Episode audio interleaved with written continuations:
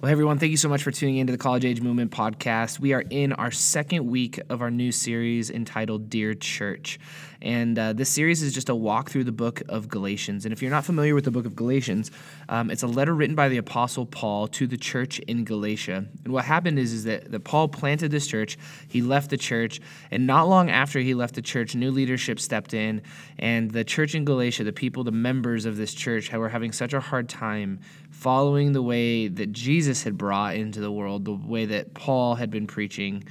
And we're wanting to go back to old traditions and old legalism and things that the Jewish church had been imposing for so long, and that the pagan church had also been imposing for so long. So they were stuck in between this traditionalism and this paganism, and they were having a really hard time finding a middle ground to follow the message that Jesus had brought to the world. So last week we went through Galatians chapter 1 and we talked through a, a couple of different things. The main things being this.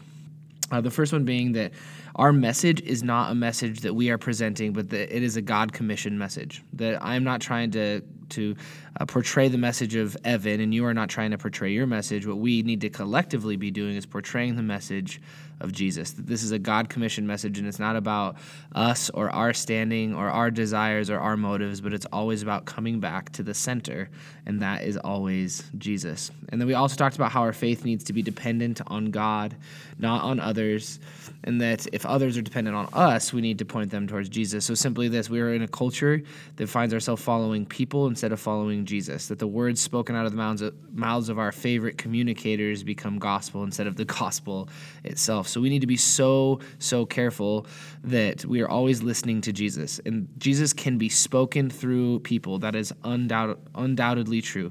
Hopefully, the words that I speak are something that you, um, you realize are, are good for your life and it's something that, that you find helpful. But if what I'm speaking isn't Jesus, then it's not truth and it's not the message that we want to portray. And the, the second thing would be this is that if people are dependent on us for their faith, if they're so reliant on us for their faith, then we need to point them back to Jesus because we can find ourselves in certain relationships and cer- certain circumstances where people become so dependent on what we think about a subject instead of what Jesus thinks about the subject. So we just need to make sure that, that we are very aware of that and that we point people back to Jesus at every single uh, opportunity that we have.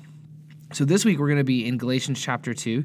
This chapter is a little bit different. Um, the, the whole letter of Galatians is a really interesting um, letter penned by the Apostle Paul because it's a corrective letter. There are things that Paul wants the church in Galatia to understand, and there are some harsh things said, but there's truth that needs to be spoken. So we're going to be in Galatians chapter 2, and we're going to start in verses 1 through 2. And it says this it says, Then after 14 years, I went up again to Jerusalem, this time with Barnabas. I took Titus along also. I went in response to a revelation and meeting privately with those esteemed as leaders, those being James, John, and Peter. I presented to them the gospel that I preach among the Gentiles. I wanted to be sure I was not running and had not been running my race in vain. So the first point would be this check in. One of the things that I love about Paul is that even after a decade of preaching the gospel, 14 years, if not more, of preaching the gospel, he was intentional about getting around other people who were talking about Jesus. Paul was specifically called to talk to the non Jewish people of the world, and that was unique, but he still wanted to make sure that the message that he was preaching was the same one that Peter, James, and John were preaching to the Jews. He wanted to make sure that those messages lined up. It was vitally important that what he was telling people who hadn't grown up, grown up in Jewish tradition wasn't something completely different than what Peter, James, and John were preaching. It had to align, it had to make sense all put together. And this is an incredible lesson for us today because no matter how long you've been following Jesus, we need to put ourselves around other people who are pursuing what you are pursuing. Even if we disagree on some things, even, even if the small things within our beliefs or in the way that we do things or the way that we present things, the way that we worship, whatever it is, even if we differ on those things, that we would understand that the message preached here at college age or faith chapel is the same message being preached in a different state or a different church or across town and, and that is this is that it's just jesus that at everything on a fundamental foundational level it's jesus. And, and the way that we do things can can be debated but it's never separating. And that the message that we are collectively communicating is always pointing people towards the love and the mercy and grace of jesus and paul wanted to check in with people so that his beliefs were re solidified He wanted to, to get around people, to be encouraged, but he also wanted to be an encouragement. And I think that that's a lesson that we need too is we need to put ourselves around people who can encourage us in our walk. And wh- wherever you find your mission field, whether that's a law office or a hospital or a, a school or a church, you have to put yourself around people who can encourage you and vice versa that you can encourage because we aren't called to do this life alone. It's just like coming to college age movement. This this isn't a place for you to come and just hear what i have to say and then regurgitate it. This is a place to come and be in community and talk about jesus and talk about life and find life and encouragement through the other people here. And uh, if you don't have that it's so hard to to pursue Jesus alone. And it's so hard to do what he wants us to do alone. We need backup, we need family, we need community. And so wherever you're at, if that's here in Billings, come to college age, we would love to have you here. But if it's somewhere else, if you find yourself in another place, find a church family, find a group of people that will encourage you in your walk with Jesus. The second point is this is that Paul understood the value of conversation. And I think that we have kind of lost the value of conversation today. And, I just want to encourage you today, like set some time aside for real, raw, honest conversation with people. Not not Facebook conversations, not on Instagram, not on anything that involves a screen. Like put yourself in real face-to-face conversations and have real interactions. Ask people how they're doing. Check in, in in life, but also their spiritual walk. Like spend time and set time aside, like intentionally. Don't don't just like happen upon somebody and be like, I guess we'll have a conversation now. Like set time aside, schedule coffee, schedule uh, a dinner, whatever it is, and spend time loving people and letting them love you because it will change the way that we live our lives and it will change the way that they live theirs as well. And I think there's so much value in meeting with like minded people who encourage you in your walk with Jesus because we get an opportunity on a daily basis to refine one another. And that's what community and family is all about. But I think there may be just as much value in spending time with people who disagree with you or who hold different beliefs. Uh, when I was in college, I actively put myself in situations where others wanted to destroy my faith. And it was uncomfortable and it wasn't something that I wanted to do, but a mentor had spoken into my life that I needed to do that because I was too comfortable being around other people who just believed the same thing that I believed. And so in college, I just actively started doing that. And what it taught me was how to defend my faith and how to seek answers. And Jesus isn't wanting you to walk through your faith and have zero questions. He wants you to ask questions, but he also wants you to look for answers and he wants to provide those answers. And that's what we're called to do. I love when people come to me with hard questions, and I do not have all the answers, but Jesus does. And we talk about this all the time, but the incredible thing about being in a community of people who are pursuing Jesus together is that we get to find those answers together. And if nobody in your immediate group knows the answer, then you can go ask somebody else. And you find that answer through constant question asking. And, and you just keep taking it to other people until finally you find what you're looking for. And that's what what Jesus wants us to do, actively pursuing Him, not just sitting back and accepting things for how they are and having zero qualms or zero problems or zero uh, uncomfortability or whatever. He, he wants you to ask questions. And so it, that was a really refining time for me in college. Was a, I, I got to answer a lot of other people's questions, but then I had my own questions as well. And that's where my faith really got solidified and, and I got so excited about following Jesus because I never found something that went against what was built inside of me as a human being that the message of Jesus is still the most beautiful uh, thing that I've ever encountered, and that will be true for the rest of my life. And I think that as a culture, we've accepted the lie that if we disagree with people, we're relegated to coexisting. And I can't stand that phrase coexisting because what, what that communicates is hey, we're both going to be alive, but we're not going to actually interact or love one another or show each other grace and mercy and acceptance or anything like that. And I would argue that if we disagree in the right way, we can help each other thrive that if we put ourselves around people who believe something completely different than us, we get to have dialogue and conversations, and it does something super significant. It's not just about coexisting or not hating someone or or not wanting the worst to come upon a group of people, but it's about actually living life with people and and doing life with people and loving people and having friends like real friends, not just people that you know, but friends, people that you do life with that don't believe the same thing as you. There's so much value to be had in that. Jesus put himself around people who didn't believe the same thing as him all the time, and we are always trying to be a little bit more like Jesus. Some of my closest friends throughout my life have been those who I do not see eye to eye with. They strengthened my faith, and they, the resolve that, that I found in Jesus and my hope is that they would find faith in Jesus through interactions with me. Because if my stance was that I can't spend time with those that don't agree with me, I don't know that they're going to see Jesus. The only way that I know that somebody is going to see Jesus is if I'm living like Jesus and I spend time with them.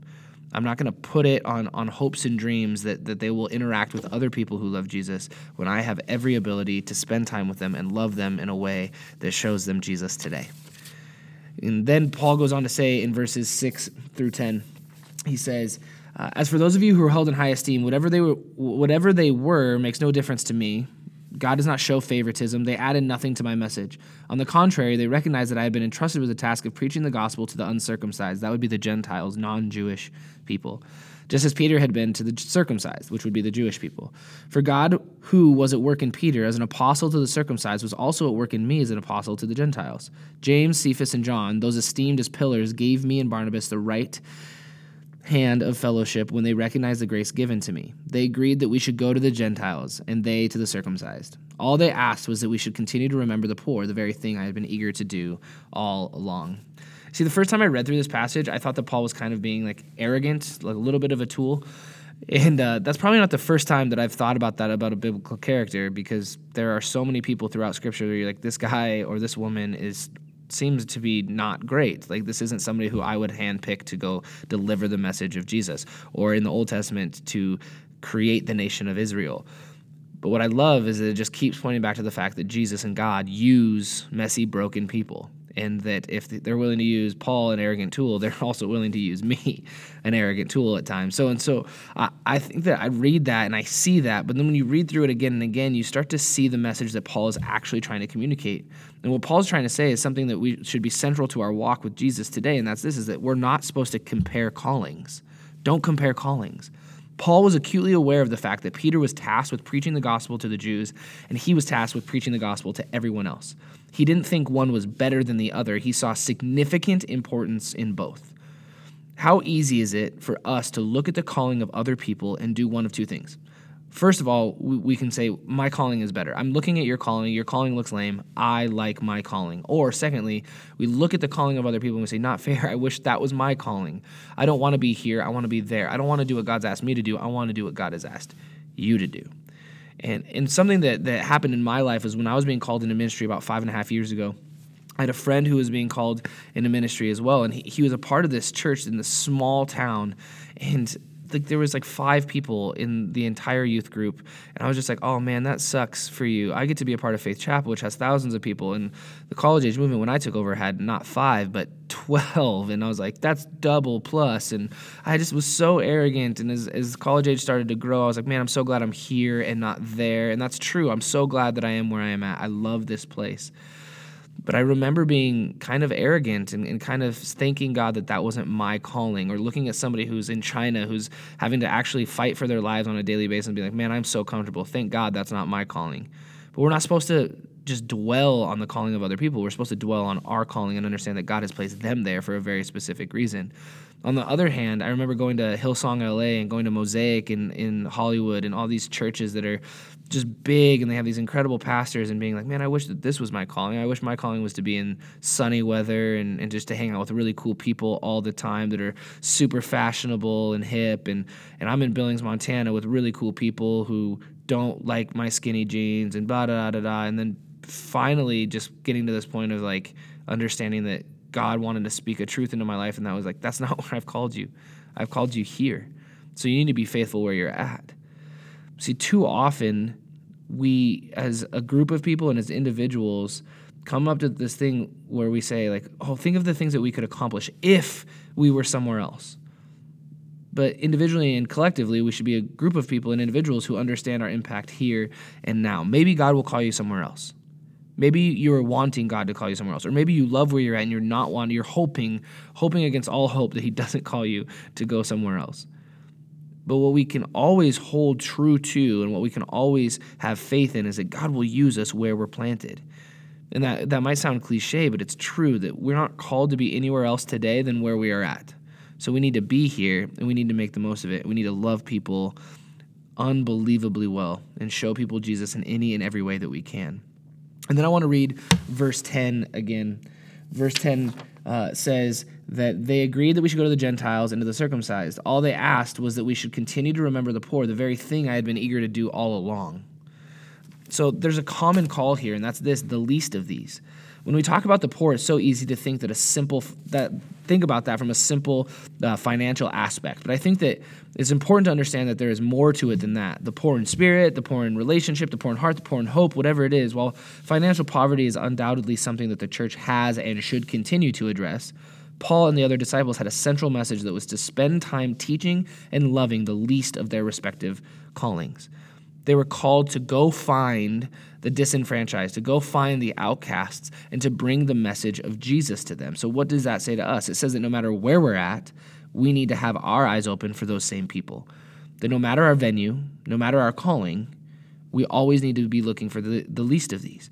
Throughout Scripture, we see the orphan, we see the widow, we see the stranger, we see the foreigner. All of those people are the people that we should be looking for on a daily basis, not just the people we're comfortable talking to, not just the people that we maybe agree with, not just the people who aren't in really, really dire need, but the ones that we can help with, with a, a hamburger or a dollar bill, but people who are actually in desperate need of Jesus, people who are in desperate need of relationship, of, of whatever it is that they need. It could be financial, but so often it's going to be spiritual, it's going to be relational and and maybe you don't have the means to financially bring somebody out of poverty. Not many of us do but every single one of us has the ability to bring someone out of spiritual poverty to bring someone out of relational poverty and that's by being in relationship with them and showing them Jesus.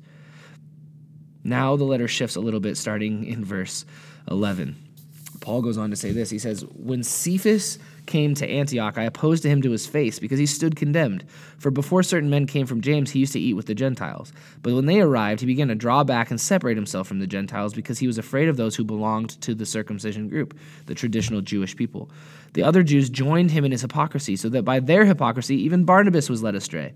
When I saw that they were not acting in line with the truth of the gospel, I said to Cephas in front of them all, You are a Jew, yet you live like a Gentile and not like a Jew. How is it then that you force Gentiles to follow Jewish customs?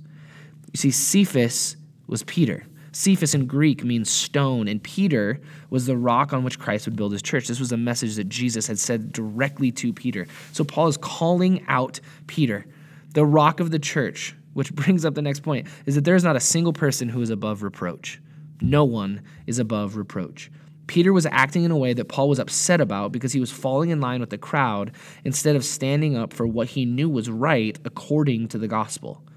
And this is one of the things I love about Scripture it doesn't hide the messy stuff. These were two of the biggest leaders in the movement of Jesus, and it clearly states that there was tension between them. You see, Paul wasn't going to let the title that Peter held prevent him from speaking truth into his life. He knew as a brother in Christ, he needed to call him out and say, hey, you're going back into a life that doesn't honor Jesus. And Peter wasn't doing anything insane. He wasn't like a murderer or an adulterer or like freaking out and doing all these sinful things. He was just falling back into the old ways when Jesus had brought a new way. And Paul wanted to call Peter out. And that should make us feel really, really good and at least a little bit better, right? It's okay to be frustrated with other people. I don't know about you, but I get frustrated with people all the time, inside and outside of the church. And sometimes I feel guilty for being frustrated, especially when it's people important to us. But it's okay to be frustrated with them. It's just not okay to camp in that frustration for too long. You see, we're called to have honest and real conversations with people. And if they claim to follow Jesus, then we get to call them out on things. If they don't claim to follow Jesus, then we need to check our heart and find out why we're being frustrated. One of the most frustrating things for me is when people start holding others to standards that Jesus presented when they don't know Jesus. You see, our job isn't to be judge and jury when it comes to people's lives and how they are living.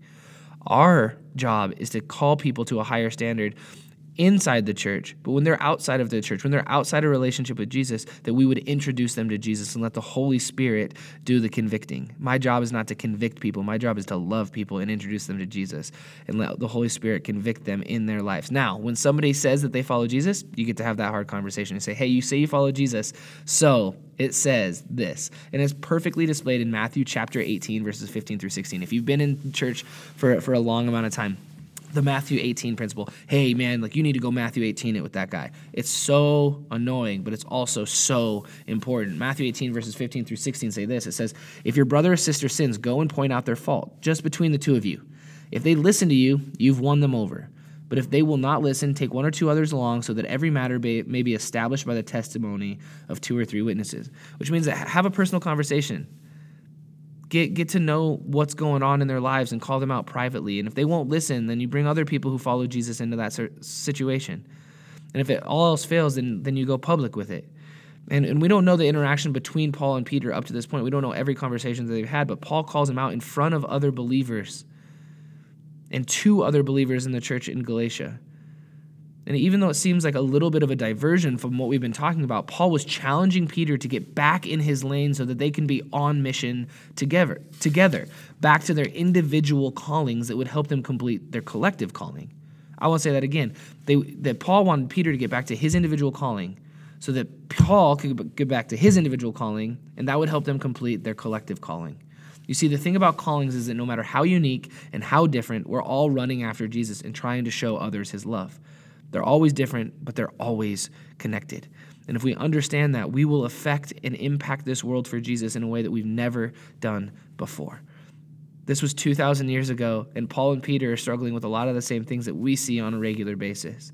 So I, just want to end this podcast with, with just a couple thoughts. The first one being this let's talk about what God is doing in us. And then let's talk about what God wants to do through us. Let's appreciate how God is uniquely moving in each one of us. Let's challenge one another. Let's encourage one another. And let's find Jesus every day and introduce him to every single person that we meet. Thank you for tuning in to the College Age Movement podcast. We hope this is a tool that you get to use on a weekly basis where you learn, uh, where you get to, to introduce other people to Jesus. And we would love to see you in person if you're in Billings. So we meet on Tuesday nights at Faith Chapel. We would love to see you here. If not, we hope to see you in the future. We love you guys, and we'll talk to you soon.